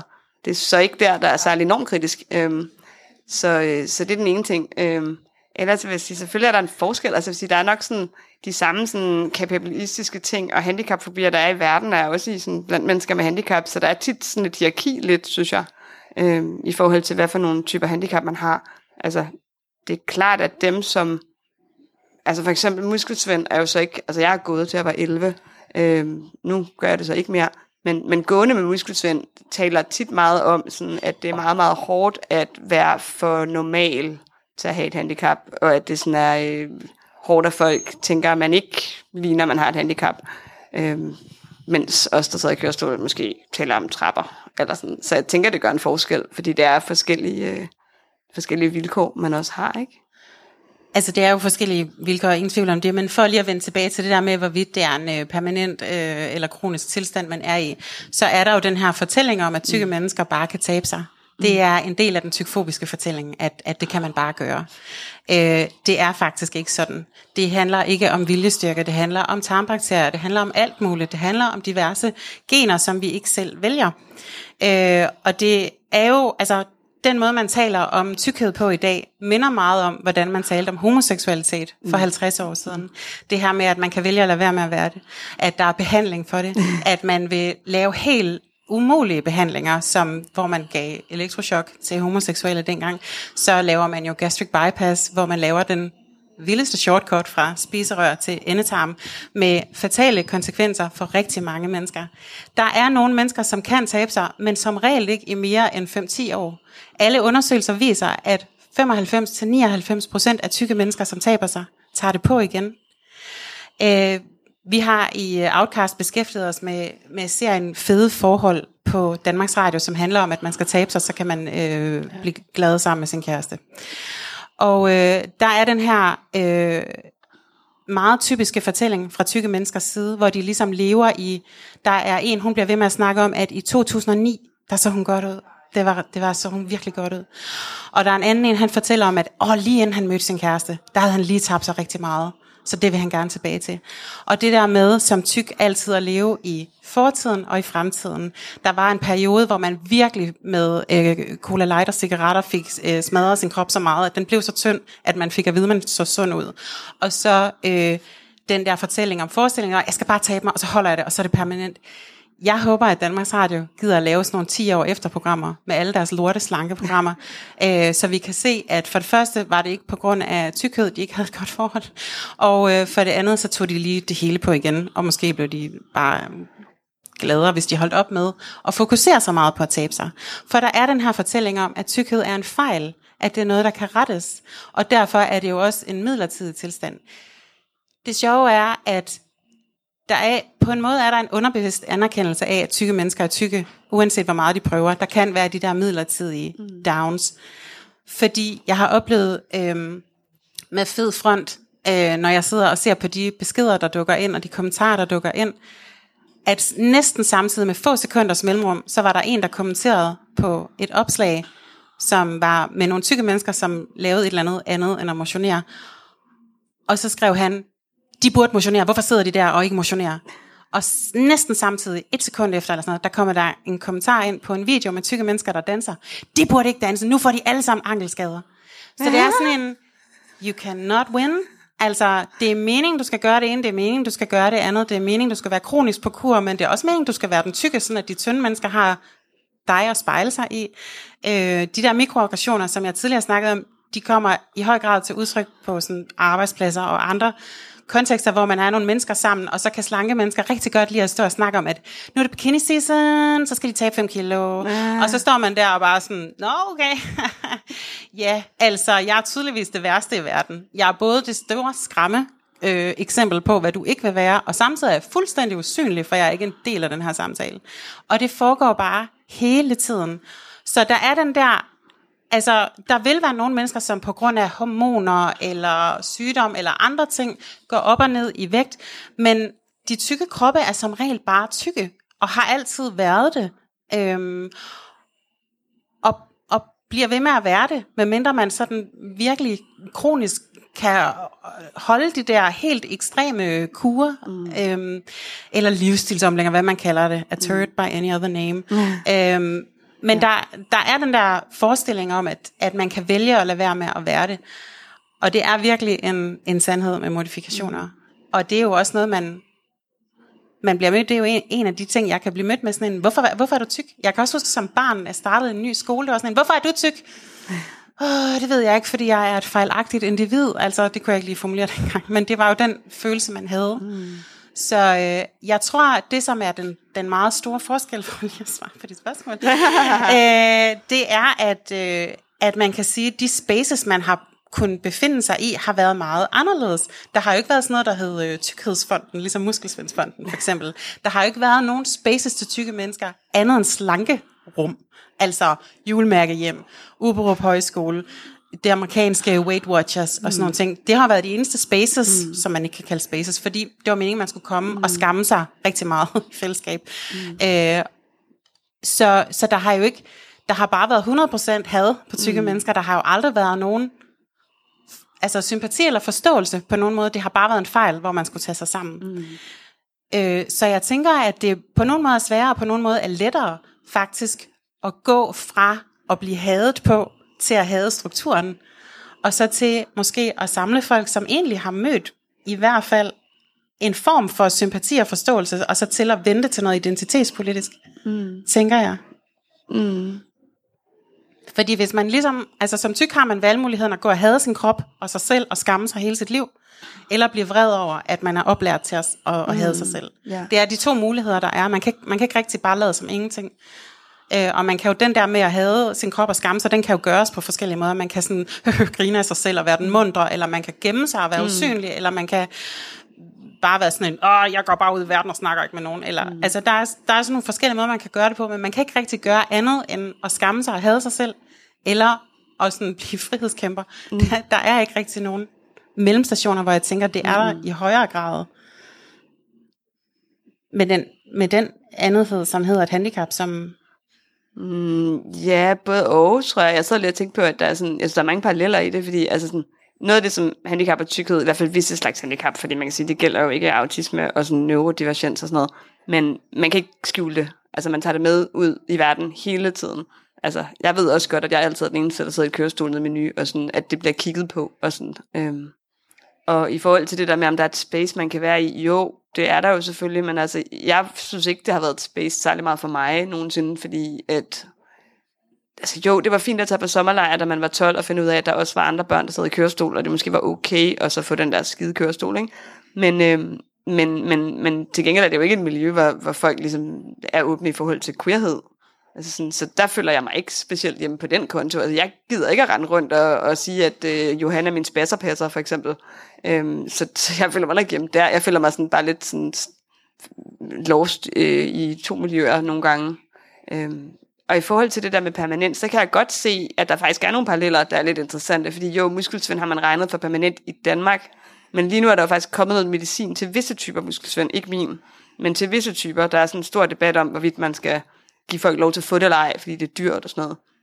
Men, men det betyder faktisk, at lige præcis i Muskelsindfonden, så kommer der et flyttet, altså fokus bliver flyttet fra, at det her, det er vores identitet, og vi skal, skal sikre livskvalitet osv., til at nogen begynder at tænke, det her det er mere noget med at få behandlet en fejl. Så der kommer faktisk et skift også. Og også et hierarki mellem, hvem det så er, der måske kan blive opnå noget normalitet, og hvem der ikke kan, og sådan noget. Øhm, og så tænker jeg også, apropos de der sådan sindssyge gastric bypass operationer og sådan noget, det er jo i virkeligheden, er det jo faktisk også det der med at tænke, det er en fejl ved den her krop, vi skal rette, også selvom vi ødelægger den ved det. Der kommer jeg til at tænke på, hvordan det meget har været for øh, folk med CP, altså det man kaldte spastikere før i tiden i Danmark. Der har vi sådan nogle fuldstændig grusomme historier med, hvor mange operationer man har lavet på børn med CP tidligere især. Fordi man tænkte sådan, når man så sådan et barn, som godt kunne gå, men som gik helt vildt mærkeligt, så tænkte man, ah, kan vi få ham til at gå lidt mere normalt måske? Og så har man øh, forlænget senere og skåret hister her. Altså, og, og mange af dem, man gjorde det ved, holdt jo op med at kunne gå. Til gengæld så så de så ikke så mærkeligt ud, når de gik, for de gik jo så ikke. Men altså, det er der også masser af eksempler på, at man har sådan en besættelse af, at det bare skal ligne noget normalt, også selvom man måske bare skulle acceptere, at folk er variationer. Så jeg synes, der er nogle paralleller faktisk. Mm. Mm. Altså, jeg har også fået mindst en overflødig operation. Så. To spørgsmål. Det ene er øh, til dig mest, Ina. Du har sagt to gange nu, at du på en eller anden måde tænkte, at nu tror du, det vender, eller nu tror du... Og det, det er første gang, jeg har hørt nogle øh, fellow venstrefløjsaktivister sige, at nu går det en rigtig vej. Øh, og jeg tænker, som minoriseret person, så tænker jeg, jeg bliver kun tiltagende bange. Jeg bliver kun tiltagende sikker på, at øh, jeg skal udryddes på en eller anden måde. Så tænker jeg på, om du ikke lige vil knytte nogle ord til det, om jeg eventuelt må låne den følelse. ja. Det er det ene, jeg vil spørge om. Det andet, jeg vil spørge om, det, det var øh, i forhold til det, I sidder og snakker om nu. Om jeg forstår det rigtigt, at der på en eller anden måde er en fordeling i hvem der får skyld, altså hvor tykke kroppe får skyld for deres tilstand, så får øhm, kroppe, handicappede kroppe ikke skyld. Og derfor er det to forskellige måder at være i verden på, to forskellige måder at have mulighed for at organisere sig. Og så hører der selvfølgelig problemer specifikt til de forskellige positioner, som er forskellige fra hinanden. Mm. Jeg ved ikke, om I misforstår det, men om det på en eller anden måde at gøre med, om man er skyldig. Mm. Altså, hvis jeg tager den med skylden først, så kan du slutte af med at sige noget positivt, fordi jeg tydeligvis ikke har noget positivt at sige. Øh, men hvad hedder det? Jeg vil sige ja i forhold til, når, altså, da jeg lærte Dina at kende, når vi taler om, sådan, hvad man møder ude i verden, så kan jeg godt se, at der tit er en, en forskel, fordi du bliver råbt af at få kastet ting efter. Jeg bliver klappet på hovedet af fremmede mennesker. Øh, begge dele er sindssygt irriterende, men det er sådan en anden... Altså, det er ikke... Jeg bliver ikke regnet for ond. Jeg bliver mere regnet for øh, barnagtig, eller ikke ligeværdig, eller sådan noget. Men, men jeg vil sige, der er også et skyldelement i forhold til handicap. Øh, det fylder mere og mere i takt med, at, at øh, man bliver mere og mere optaget af, at den eneste værdi, du har som menneske, det er, om du kan, passe, altså, om du kan klare dig selv på arbejdsmarkedet. Øh, jeg kunne se det, da jeg skrev speciale, om hvordan folk med handicap er skildret på film, at hvis man sådan kigger i tidligere film, så er der det, man kunne kalde den altså, tragic victim, eller staklen, som er netop sådan en, som man synes, det er sundt for, klapper på hovedet, måske giver man dem en, øh, en eller anden øh, skilling eller noget andet, øh, og så er man glad og have det dem glad, ikke? Øh, men i sådan nyere film fra 2000 og frem, så dukkede der sådan en ny op, som man nok ville kalde uværdigt trængende. Øhm, som er en person, der på lidt samme måde, som man også bruger den tykke krop, så bruger man sådan den her bitre krøbling, der bare sidder og koster penge og er besværlig for familien. Og det, er sådan, det vil ikke kun være en lettelse for dem selv, fordi det er synd, at de har et handicap, hvis de er døde. Det vil være en lettelse for alle, hvis de er døde. Og den, den vil jeg sige, den, den fylder mere. For et par år siden har det også været, altså det startede for et par år siden med også, at, at politikere var ude og sige offentligt, apropos det der med at æde de andre, sådan at handicap, øh, handicap, mennesker med handicap er en gøgeunge, som æder sig ind på normalområdet i kommunerne. Altså, så, så den, det vil sige, den kommer. Øhm, og jeg har også oplevet, ikke så meget mig selv, men jeg har oplevet forældre til børn med handicap, øh, altså blive mødt af fremmede på gaden, og, som siger, at du burde, føde, du burde have fået en abort, fordi du koster os penge. Øhm, og jeg kan huske som barn, at, at en, en ældre dreng i min skole sagde, min far har betalt for din kørestol, så det er min kørestol. Altså sådan, så, så det vil sige, den, den er der også, den er bare slet ikke lige så udtalt. Og jeg tror, den bliver lidt værre øh, i takt med, at man har det der tryllesprog med, at man jo ikke længere kan være invalid. Det findes ikke, så det må bare være, fordi du er lidt doven, at du ikke finder ud af at komme over dit handicap og få et arbejde, for eksempel. Altså, jeg er jo så øh, jubeloptimisten hey. og øh, dystopen ved min side. Det er derfor, jeg starter, så, Ja. kan du ligesom... så kan jeg synge en lille sang. Ja. Altså, jeg er grundlæggende øh, meget optimistisk og tror simpelthen så mega meget på det identitetspolitiske projekt. Jeg har, altså det som jeg selv oplever, det er for det første, at jeg selv er gået fra og dagligt nærmest hvert sekund og tænke, jeg hader min krop. Hvor vil jeg ønske, at jeg var tynd, så jeg kunne være et godt og normalt menneske. Og når jeg en dag har tabt mig, så starter mit liv. Der er jeg bare gået til at have fået en uh, identitet for ærende, som er, jeg er revolutionary. Jeg ændrer verden, og folk fortæller mig, at jeg ændrer verden. Det er fantastisk.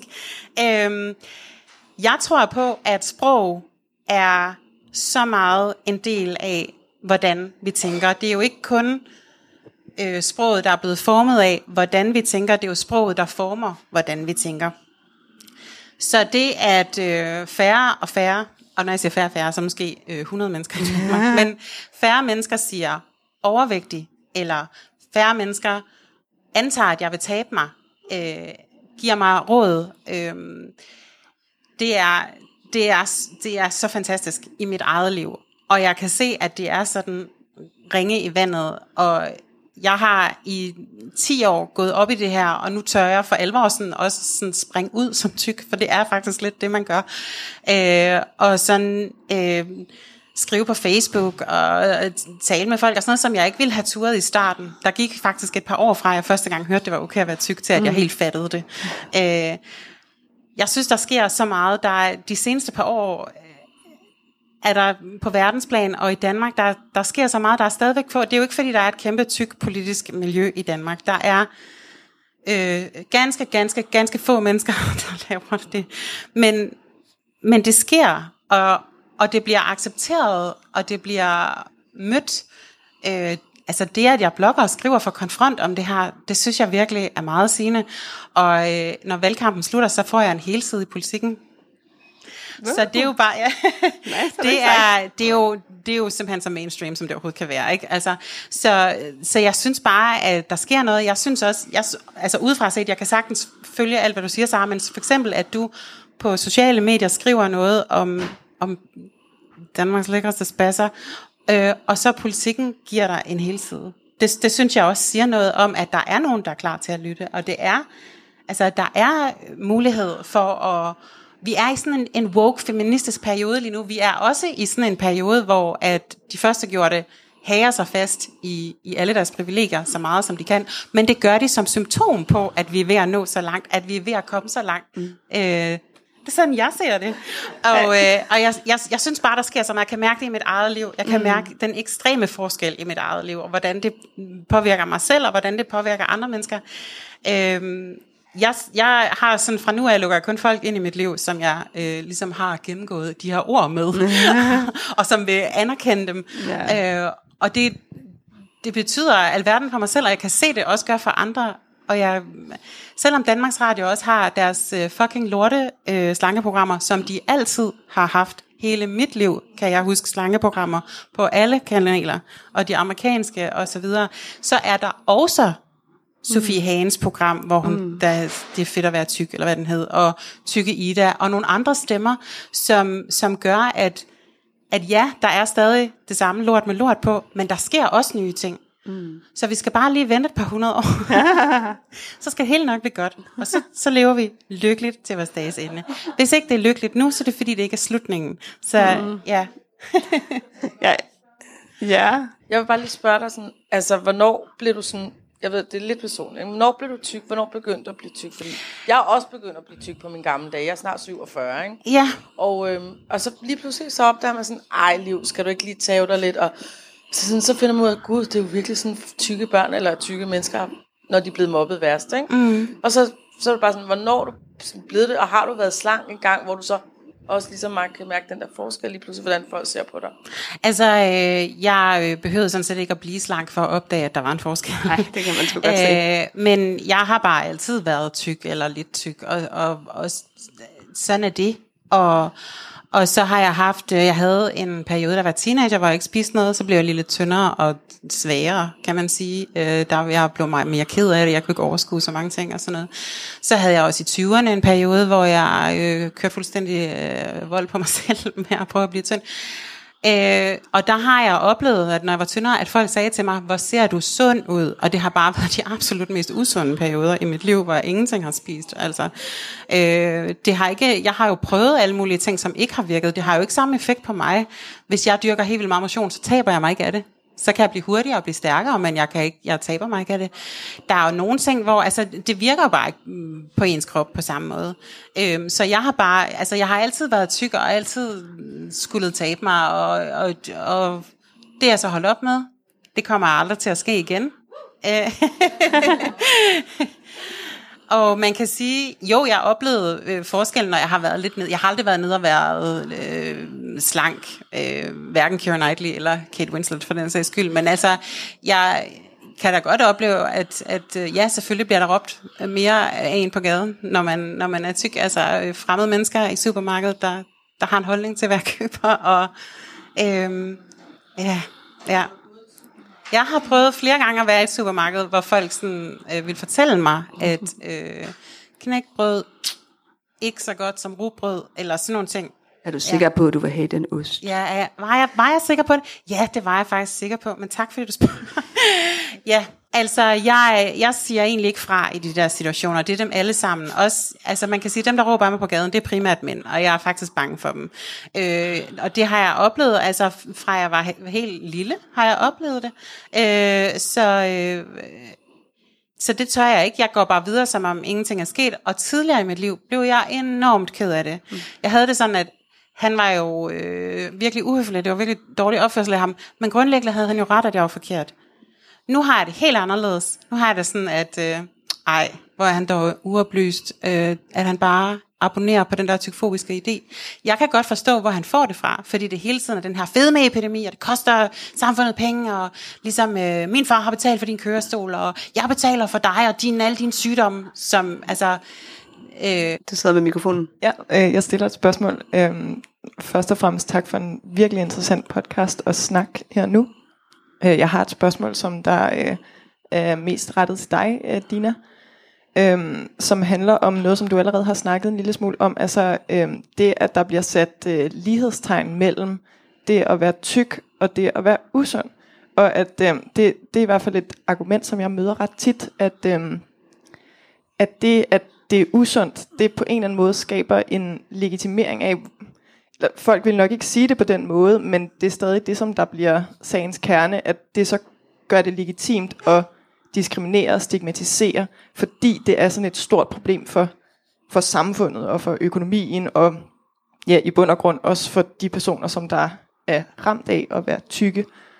Øhm, og jeg kunne godt tænke mig at høre, hvordan du forholder dig til den slags argumenter, og også hvordan vi andre, som der prøver at tage også den her diskussion, hvordan vi skal forholde os til den type argumenter, og hvordan vi på en eller for mig handler det også lidt om sådan ideen om, at det, at det er noget amoralsk at være usund.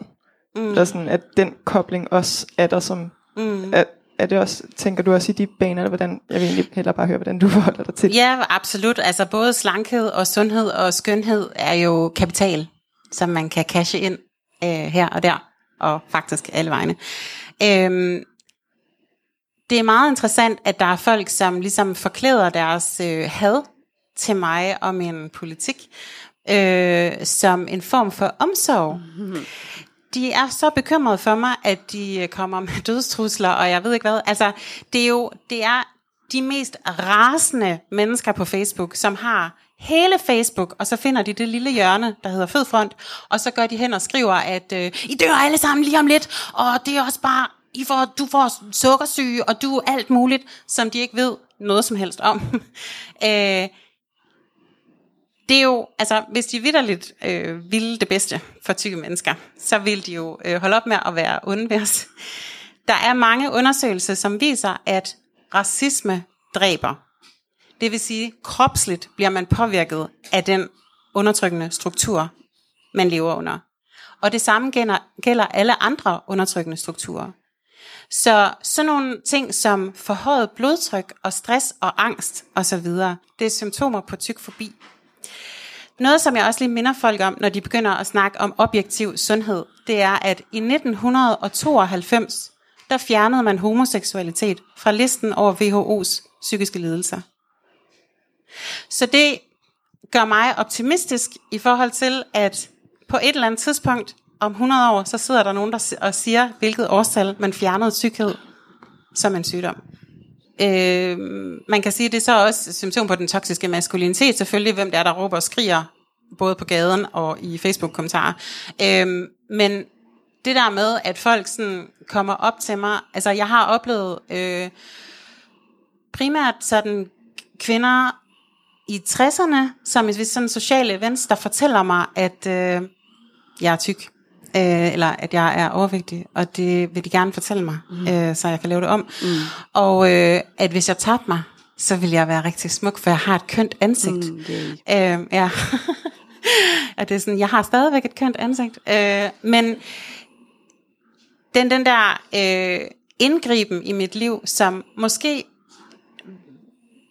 altså det er jo stadigvæk en aggression. Det er jo stadigvæk at fortælle mig, at jeg er forkert. Det er jo stadigvæk et ønske om at lave mig om, at jeg ikke er god nok, som jeg er.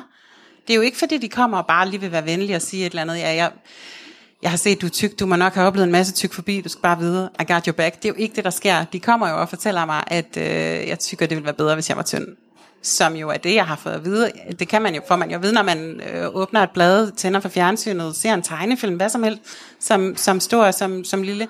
Så de kommer bare og gentager noget, og det de jo mest bare gør, det er, at de udstiller, at de ikke er lige så tykke som mig, eller måske er de endda meget slanke. Det er, jo, mm. det er jo bare det, der forekommer. Det er jo den der spejling i min andethed, at de kommer. Og sådan, i tilfælde af, at alle ikke havde opdaget det, kunne de lige gå hen og sige det til mig, så kunne de rigtig føle sig slanke. Mm. Altså. Så jeg tænker, at den der øh, mærkelige omsorg, som det nogle gange skal forestille at være, minder bare enormt meget om den sådan full-on aggression, mm. man møder. Øhm, og det der med sundhed, jamen det, sundhed er en privat sag, og man kan sige, altså måske er der ikke så mange, som øh, har lyst til at gå meget op i sund mad, hvis de alligevel har fået at vide, at de dør lige om lidt. altså, øh, tykke mennesker tror jo også på, at der er noget i vejen med dem. Og det gør jo også både med adfærd og med også, hvordan deres kroppe og deres psyke reagerer. Øhm, jeg gad godt, man kunne lave et eksperiment, der hed, fra nu af og i de næste 20 år, der er der ingen, der må sige at gøre noget tyfobisk nogensinde. Og så undersøger vi lige, om tykke mennesker generelt har det bedre psykisk og fysisk mm. efterfølgende. Det kunne jo være meget interessant. Så det, er- det vil jeg bare foreslå. det kunne vi lige øh, finde på at gøre. Det er en god idé ja. Jeg, jeg sidder bare og tænker, at det der med, øhm, med omsorg, som egentlig er hostile, igen, det er nogle, man skal ikke at lave facerede paralleller, men jeg sidder bare og tænker på, at måske følelsen lidt den samme for, som for, for mig, når jeg er et eller andet sted, hvor jeg virkelig ikke laver noget, men folk kommer og siger sådan, det er virkelig flot, du er her. Eller sådan, det er dejligt at se, at du kan smile. Eller sådan, at der er mange mennesker, som siger og gør ting, hvor de sådan op i deres eget hoved tænker, at det er noget godt, de siger, eller en eller anden kompliment, de kommer med, men det eneste, det egentlig bidrager til, er jo sådan at understrege, at vi ikke er samme slags, at der er sådan et eller andet hierarki mellem os, og at du er anderledes i det her forum, eller hvor det nu lige er, man er. Jeg synes, jeg synes bare tit, at man, når man prøver på at tale de der ting, så får man at vide, at det var jo ikke ondt ment, eller det var jo en god intention, hvor det er sådan, at det kan godt være, men, men der er tit folk med gode intentioner, der kommer til at gøre rimelig meget skade. Jeg får også den der, oh, you're so brave. ja. Og det kan jeg godt se, hvor det kommer fra. Øh, Jeg kan godt, jeg kan godt forstå, hvad de mener, fordi det er jo faktisk modigt at gå ud med sin andethed ud over det hele i verden. Øh, Den kan godt nogle gange være irriterende at få sådan en, nej, jeg går bare på gaden, jeg er ikke modig, hold nu op. Øh, Men jeg kan, godt, jeg kan godt forstå, hvad de mener. Og så minder det også lidt om, når ens venner siger, at man er sej, og det er man jo. Det er sjovt, fordi jeg bliver så voldsomt meget mere irriteret over det. Det kommer helt an på kontekst. Hvis jeg synes, jeg faktisk har, har gjort et eller andet sejt, så, så er det fint. Men tit så synes jeg også bare, det virker som om, det er noget, man siger, hvor jeg ikke har gjort noget, hvor det er bare sådan, en- sådan en, Jamen, det er en du er så anderledes fra mig. Ja. Eller sådan. Og det der med at dø lige om lidt. min, øh, min, min gode ven Henrik, som også har øh, respirator og bordmuskel, øh, på respirator og har muskelsvind, hvad det vil sige. Øhm, han var i byen den anden dag, og så var der en random fyr, der sagde til ham, ej, alle skulle bare have sådan en ven som dig, der dør om syv dage, fordi det sætter virkelig ens liv i perspektiv. Og jeg var bare sådan, hvorfor syv dage? Og Henrik var sådan, det ved jeg ikke, måske fordi det er sådan et magisk tal. Eller sådan, så jeg tror, vi mange, der er vokset op med at tænke, at vi nok også dør lige om lidt. Det gør vi så ikke, men We're still here. ja. så, ej, jeg føler lidt, at man skal sige et eller andet positivt, fordi jeg føler bare sådan, at det er sådan et, good cop, bad cop-agtigt hop. Det, det er ikke meningen. Så vil sige, der er jo nogle ting, der er jo også nogle ting, der er blevet bedre i forhold til handicap. Det er der jo. Altså, for eksempel, så, så kan man sige, at øhm, da jeg mødte dig, der var du sådan med det samme, da jeg sagde, at jeg havde lyst til at en podcast, så var du sådan, ej, lad os lave noget sammen, eller sådan, vi kan lave alliancer, eller sådan, jeg var sådan, gud, der er sådan andre sådan, grupper, der har lyst til at lave alliancer, eller sådan, og det er jo faktisk en, en ændring, og også sådan, ikke kun i forhold til tyk aktivisme, men også i forhold til sådan LGBT og queer. Det kan godt være, det går ret dårligt med, med modsten, brostenene og sådan noget. Men, men folk er ikke sådan bange for at blive sådan sat på samme papir som mig længere. Altså i forhold til, jeg kan huske lige, da jeg ikke helt var sprunget ud, men stadigvæk boede på Lolland, og nogle gange sned mig til at læse et pænt blad på nettet, eller hvad det nu var. Der var øhm, en af de der DF'er, nu kan jeg ikke huske, om det var Langballe eller Krarup, der havde sagt, at homoseksuelle var handicappede, fordi at de jo ikke kunne få børn og leve familier som alle andre. Og der kan man sige, øh, hvis vi tager den sociale model, så, så kan man jo faktisk på en måde godt give ham ret, forstået på den måde, at det er jo ikke en funktionsnedsættelse at være homo. Men hvis man bor i et land, hvor lovene er fuldstændig latterlige, og man ikke som dengang kunne få lov til at, at, at øh, få insemination eller noget som helst andet, så bliver det jo et handicap. Men det er jo kravs skyld, det er jo ikke homoseksualitetens skyld. Men det, der så skete, det var, at, øh, at øh, dem, der nu var leder af, af LGBT Danmark, som dengang hed LBL, skrev sådan i panbladet, Ah, men altså, så vil jeg også have, så vil jeg også have sådan en handicapskilt, så jeg kan få alle de fede parkeringspladser og sådan noget. Det var sådan en lang sådan, øh, vi vil i hvert fald ikke sætte i hardcore med de der handicappede der, og hvis det er, så skal vi i hvert fald have alle de der fordele, som vi tænker, de der handicappede har. Og jeg var bare sådan lidt, okay, men hvad så med mig, som både er det ene og det andet, eller sådan. Der var sådan helt klart sådan, vi vil ikke have med i klubben. Og den synes jeg ikke er der mere. Så der er noget, der er bedre, vil jeg bare sige. Og i øvrigt vil jeg også sige, at det der er særligt ved handicap i forhold til permanens og sådan noget, det er jo, at hvis jeg lever længe nok, så kommer jeg til at blive, så kommer jeg til at join mig helt automatisk. Så det, det er måske den bedste sådan, håb for rekruttering, tror jeg. Især hvis den der pensionsalder bliver højere og højere, ikke? så tænker jeg, der er sådan en rimelig stor sandsynlighed for arbejdsskader og sådan noget. Så jeg, jeg tror også lidt på det. Du lyttede til Outcast, som i dag var på besøg på Talktown. Vi lavede en live talk på den feministiske festival, Samtalebyen Talktown. Afsnittet kom omkring vores andetheder, handicap og tykkhed i aktivistiske og feministiske kredse og events. Med masser af gode spørgsmål fra verdens bedste publikum. Vi vender tilbage, når vi har set den nye HBO-film, som foregår i Deadwood, og som er en fortsættelse af den 15 år gamle HBO-serie Deadwood. Der er et par tykke karakterer og en karakter med CP, spillet af personer, som er tykke og har CP. Hvis du har idéer til emner eller input, som kan gøre Outcast bedre, så find vores Facebook-side og send os en besked. Tusind tak til publikum. Tusind tak til Talktown. Og tusind tak til Siri Bunde, som har optaget dette afsnit. Tjek hjemmesiden siribunde.dk og følg Femicast på Facebook og Instagram. Thank you.